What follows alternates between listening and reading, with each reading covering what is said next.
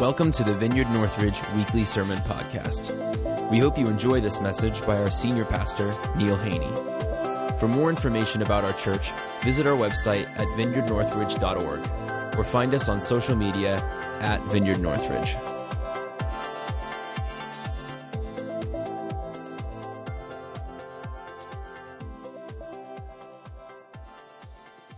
Um, I know Wes mentioned this in his uh, just between songs, and someone in uh, one of the elders said this in prayer this morning that God is in control. And uh, I just want to say I understand what you mean by that. I understand what Wes meant by that. I understand what the, the elder meant by that this morning. Uh, but I want to correct that slightly because if God was in control, there would be no corona, coronavirus. Do you understand what I'm saying? If God had complete sovereignty and control, no one would die. There would never be an illness. There wouldn't have been a fall. Uh, but God, God limits his control. He is sovereign, and he can be as sovereign as he wants to be. He created everything in this universe, and he can control anything he wants to. And there are times that he steps in and does that. He did that with in Egypt with Moses and the plagues. Uh, he did that um, with uh, Nebuchadnezzar. Uh, basically, you know, this the mightiest king in the world, God stepped in and, and, and changed his heart and dealt with that man. He, he turned Cyrus's heart to let Israel become a nation again, which is unheard of for a nation to allow another nation that's been uh, enslaved to this nation to actually go and become a sovereign nation. God can be in control when he wants to, but he limits his control. But God is in charge. And let me explain the difference. God is in charge, okay? Let me explain the difference. Um, I'm, I'm pretty much, um, I own a home. I have a family. When the kids were little, you know, I was the dad. Um, has always respected me when it comes to financial decisions. Um, you know, she, she has deferred to me a lot. She always expresses her opinion, and I welcome that. Uh, our kids were allowed to express their opinions. I welcome that. But I kind of I kind of had the final say when it came to big decisions. And, uh, and, but I wasn't in control of my house. Let me give you an example of this. Uh, for some reason, my kids wanted animals in the house. That was never something. I, I, I love animals, other people's animals. Um, we tried gerbils and hamsters and dogs, big dogs and little dogs, and then we ended up with cats. Cats are kind of the easiest to maintain, uh, except for cat hair and cat litter boxes and having to buy food every month. They're pretty much self sufficient. Uh, but uh, I can't stop a cat from peeing on my carpet. What I can do is throw the cat out the front door. Emily, where are you?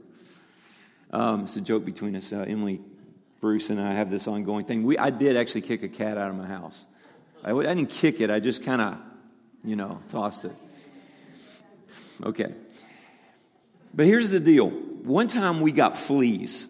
And I don't know if you've ever had a house infested by fleas. I've had this happen twice. When I was when I was house sitting for the Shanks way back in like 1990, they had gone to U.S. Center for World Missions. The Shanks, Phil Shank was the senior pastor before me, and he and his family took a sabbatical and went to U.S. Center for World Mission and volunteered for the summer. And I kept their house, and I stayed in their house, and they had a cat. And for my sake, they put the cat outside. It stayed inside, but they put it outside. Now, guess what happens when you get rid of the cat and you have fleas? They just go nuts. And they decided that I was going to be their new host. So every day I'd wake up with flea bites. Finally, I was in touch with Phil. He gave me the permission to, I bombed the house. I, not literally, but I, you know, I almost did, man. I was like, these think of a, you know, um, but I couldn't get rid of the fleas. Finally, we had a pest control. He paid for, you know, $300 or whatever it was for this pest control to come in, a, a company, and, and nuke the fleas, and they were gone finally and I was able to spend the rest of the summer in peace. All of a sudden, we got fleas in our house. One of the cats went outside, came in, or something happened. We had fleas. And those things multiply like the coronavirus. I'm not kidding you. You know, and I'm, I'm downstairs where there are no animals. And um, I'm about to get in the shower, and I feel this sting in my leg, and I look down, and there's a stinking flea on my leg biting me. I hate this stuff. And I'm like, I'm not spending $300. So I did what every wise, smart person will do I went straight to the internet. And I started looking up how to get rid of fleas. And I read all kinds of stuff.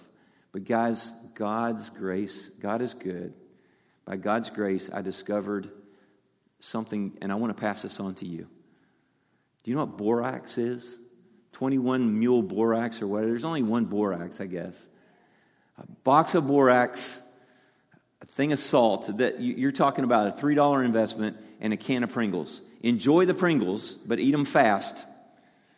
Half borax, half salt, shake it up, poke holes in the lid of the, of the Pringle can, sprinkle it all over your house, every square inch of your carpet, the floor, just borax and salt, borax and salt. Leave it 24 hours, vacuum it up. Not only does it kill fleas, it also kills the eggs. They can't, if they hatch, they'll die.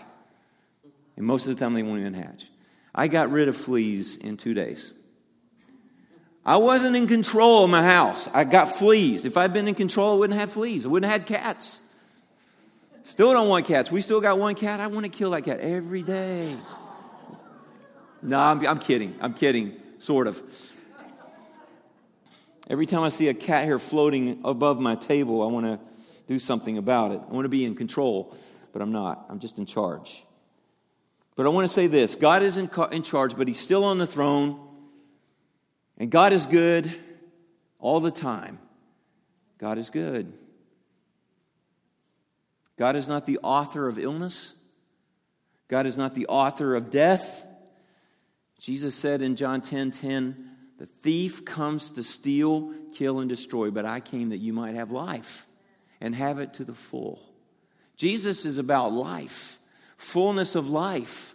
God is good, God is love. Jesus said, when you pray, say, Father in heaven, your rule and reign come to this earth. Your will be done on earth as it is in heaven. Is there any illness in heaven? Is there any death in heaven? Any pain? God is not the author of illness. God is not the author, of illness, but thing, bad things happen to good people. Bad things happen to good people. I want to show you this first. Uh, I want to show you this first slide.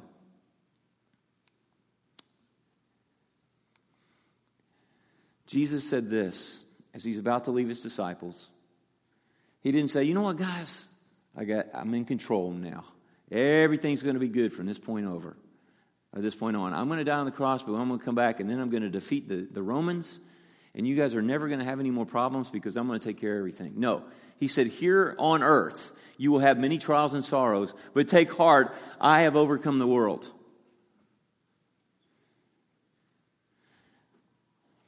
I have a really, really good friend that we've been friends since I moved to Springfield. We were single together. We used to to I used to go over to his house and and eat you know whatever he could scrounge up ramen noodles or whatever. And we would sit and we were both older and we would sit and commiserate about how miserable we were being single. And we were single for a long time. Both of us were well into our 30s before we met our spouses. But we met our spouses about the same time. I met deb and jim met jimelin scobie around the same time. And we actually, uh, Deb and I love to go down to uh, Outback in Miamisburg, and we were down there uh, having dinner, and uh, all of a sudden I look over to the next table and I see Jim, and I see this beautiful lady sitting next to him, and we started talking, and, and you know, he introduced me to Jimlin, and of course, Jim already knew Deb, we'd met before, but our families kind of met each other, and we talked, and it was great. Well, Jimlin and Deb ended up working at Emmanuel Christian as teachers uh, around the same time, and both my kids had uh, Mrs. Scobie, Jim, Jimlyn Scobie, as a teacher, and she had two bouts with cancer and, and beat both those cancers. Thursday was a normal day in the Scobie household. Friday morning, she, she posted something on Facebook. About 10 o'clock, she started feeling ill, not with the corona symptoms at all. Jim took her to ICU at Kettering Hospital. They hooked her up. They took, uh, they took uh, a blood sample and told Jim she's not going to make it. Her immune system has gone to zero. It's kind of like the bubble baby. You know, just the air that you breathe will kill you. They said she won't make it. They put her on life support. At 205, she passed away. Unbelievable. Wonderful lady. Jim is one of the most loving Christian people I've ever known. His wife, the day before, doing fine, everything's fine. The next day, she's dead. In this world, here on earth, you will have trials and sorrows. It's just a part of living in this broken, fallen world, guys. Coronavirus has happened. The bubonic plague happened in Europe. It, it, it just happens. But take heart, I've overcome the world. We, we, we can look at these things and live differently than the rest of the world. Jesus said, uh, well, I just want to say, realize in this life, in this world, things are very uncertain. And at times, chaos breaks out. And at times, death happens. And at times, illness happens. And, and bad things happen to good people. Even though God is good, his sovereignty is limited. Because without limited sovereignty, you can't love.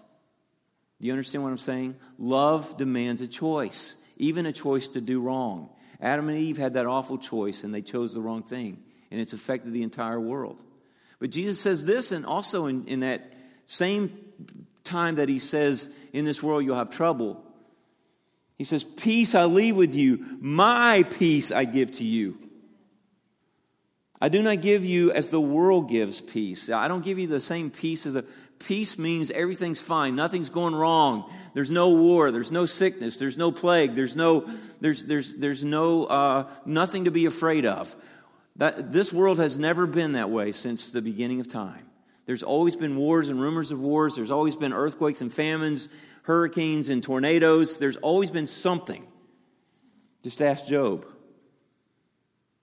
But the peace that God gives us is a different kind of peace than the world's peace. The peace, the world's peace is a lack of trouble, lack of problems, lack of anything that would affect us in a negative way.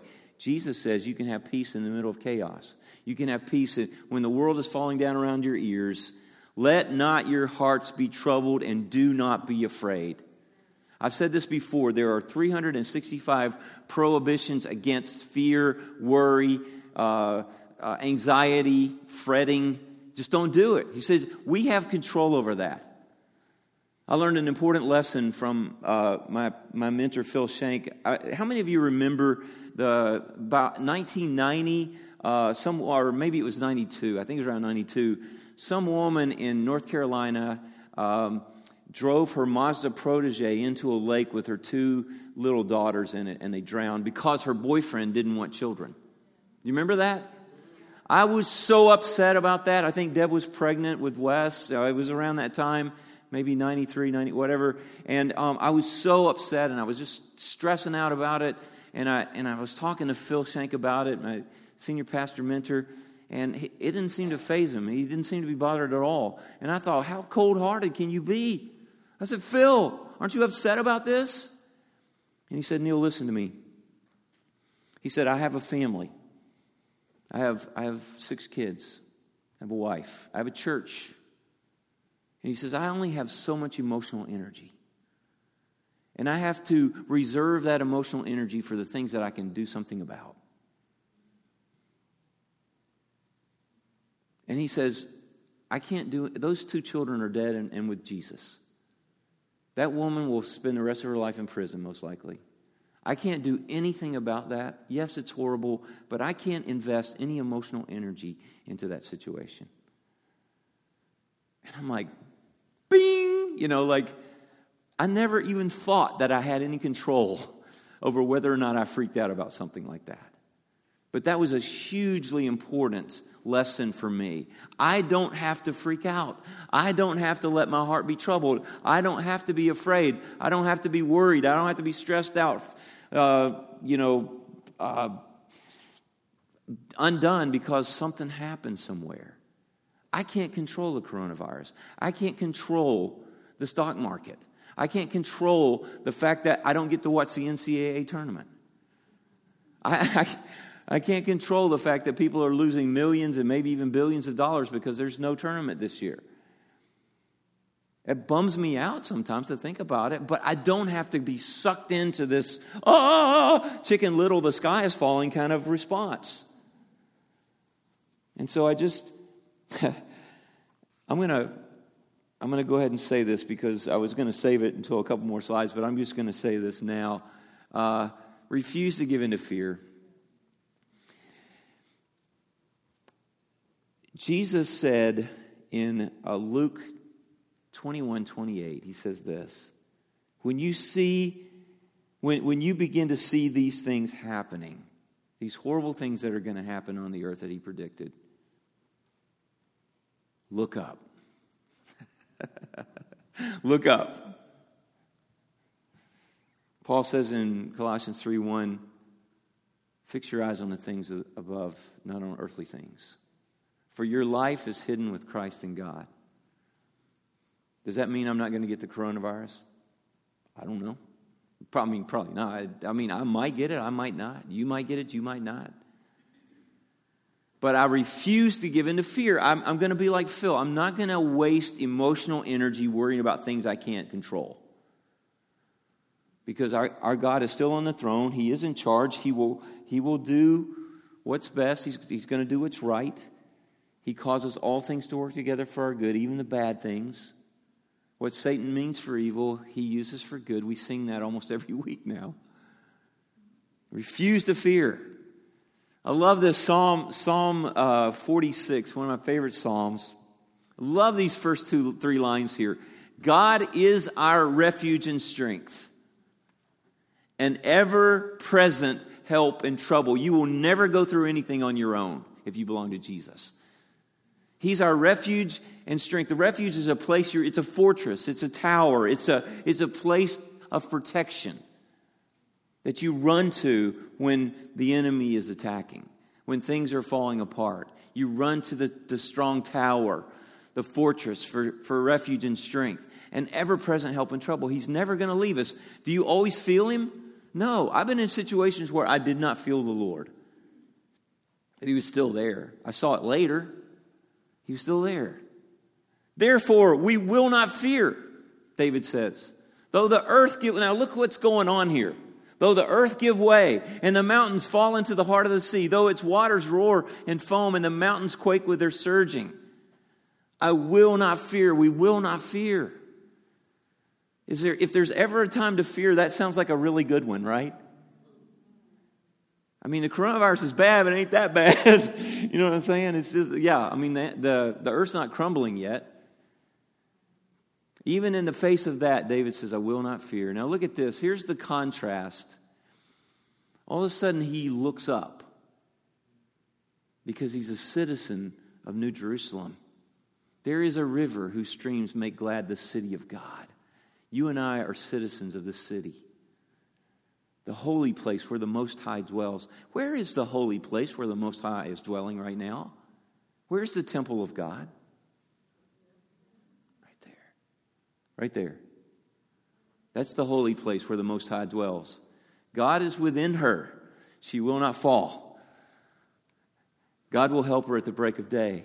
I woke up this morning glad to see a new day. Glad that we were having church. Glad to be with you.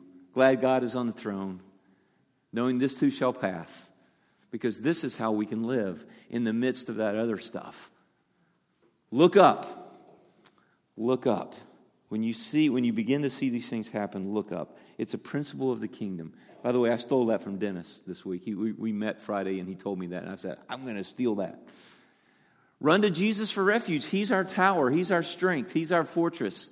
Trust in the Lord and do good. Dwell in the land and enjoy safe pasture. Psalm 37 3. Taste and see that the Lord is. Blessed is the one who takes refuge in him. He's our refuge, He's our strength, guys. And then respond in faith and love. Respond in faith and love. Here's what I want to do this morning as we, as we wrap up. Um, I want us to, to take out the, the yellow sheet that we have right here. Let's read this together in unison, okay? Psalm 91. Let's read this together. Whoever dwells in the shelter of the Most High will rest in the shadow of the Almighty. I will say of the Lord, He is my refuge and fortress, my God in whom I trust. Surely He will save you from the fowler's snare and from the deadly pestilence. He will cover you with His feathers, and under His wings you will find refuge. His faithfulness will be your shield and rampart. You will not fear the terror of night, nor the arrow that flies by day, nor the pestilence that stalks in the darkness, nor the plague that destroys at noonday. A thousand may fall at your side, ten thousand at your right hand, but it will come, not come near you. You will only observe with your eyes and see the punishment of the wicked. If you say, The Lord is my refuge, and you make the Most High your dwelling, no harm will overtake you, no disaster will come near your tent. For he will command his angels concerning you to guard you in all your ways. They will lift you up in their hands so that you will not strike your foot against a stone. You will tread on the lion and the cobra. You will trample the great lion and the serpent. Because he loves me, says the Lord, I will rescue him. I will protect him, for he acknowledges my name. He will call on me, and I will answer him. I will be with him in trouble. I will deliver him and honor him. With a long life, I will satisfy him and show him my salvation. Amen. Amen. Thanks for listening. We hope you enjoyed this message. For more information about our church, visit vineyardnorthridge.org or find us on social media at Vineyard Northridge.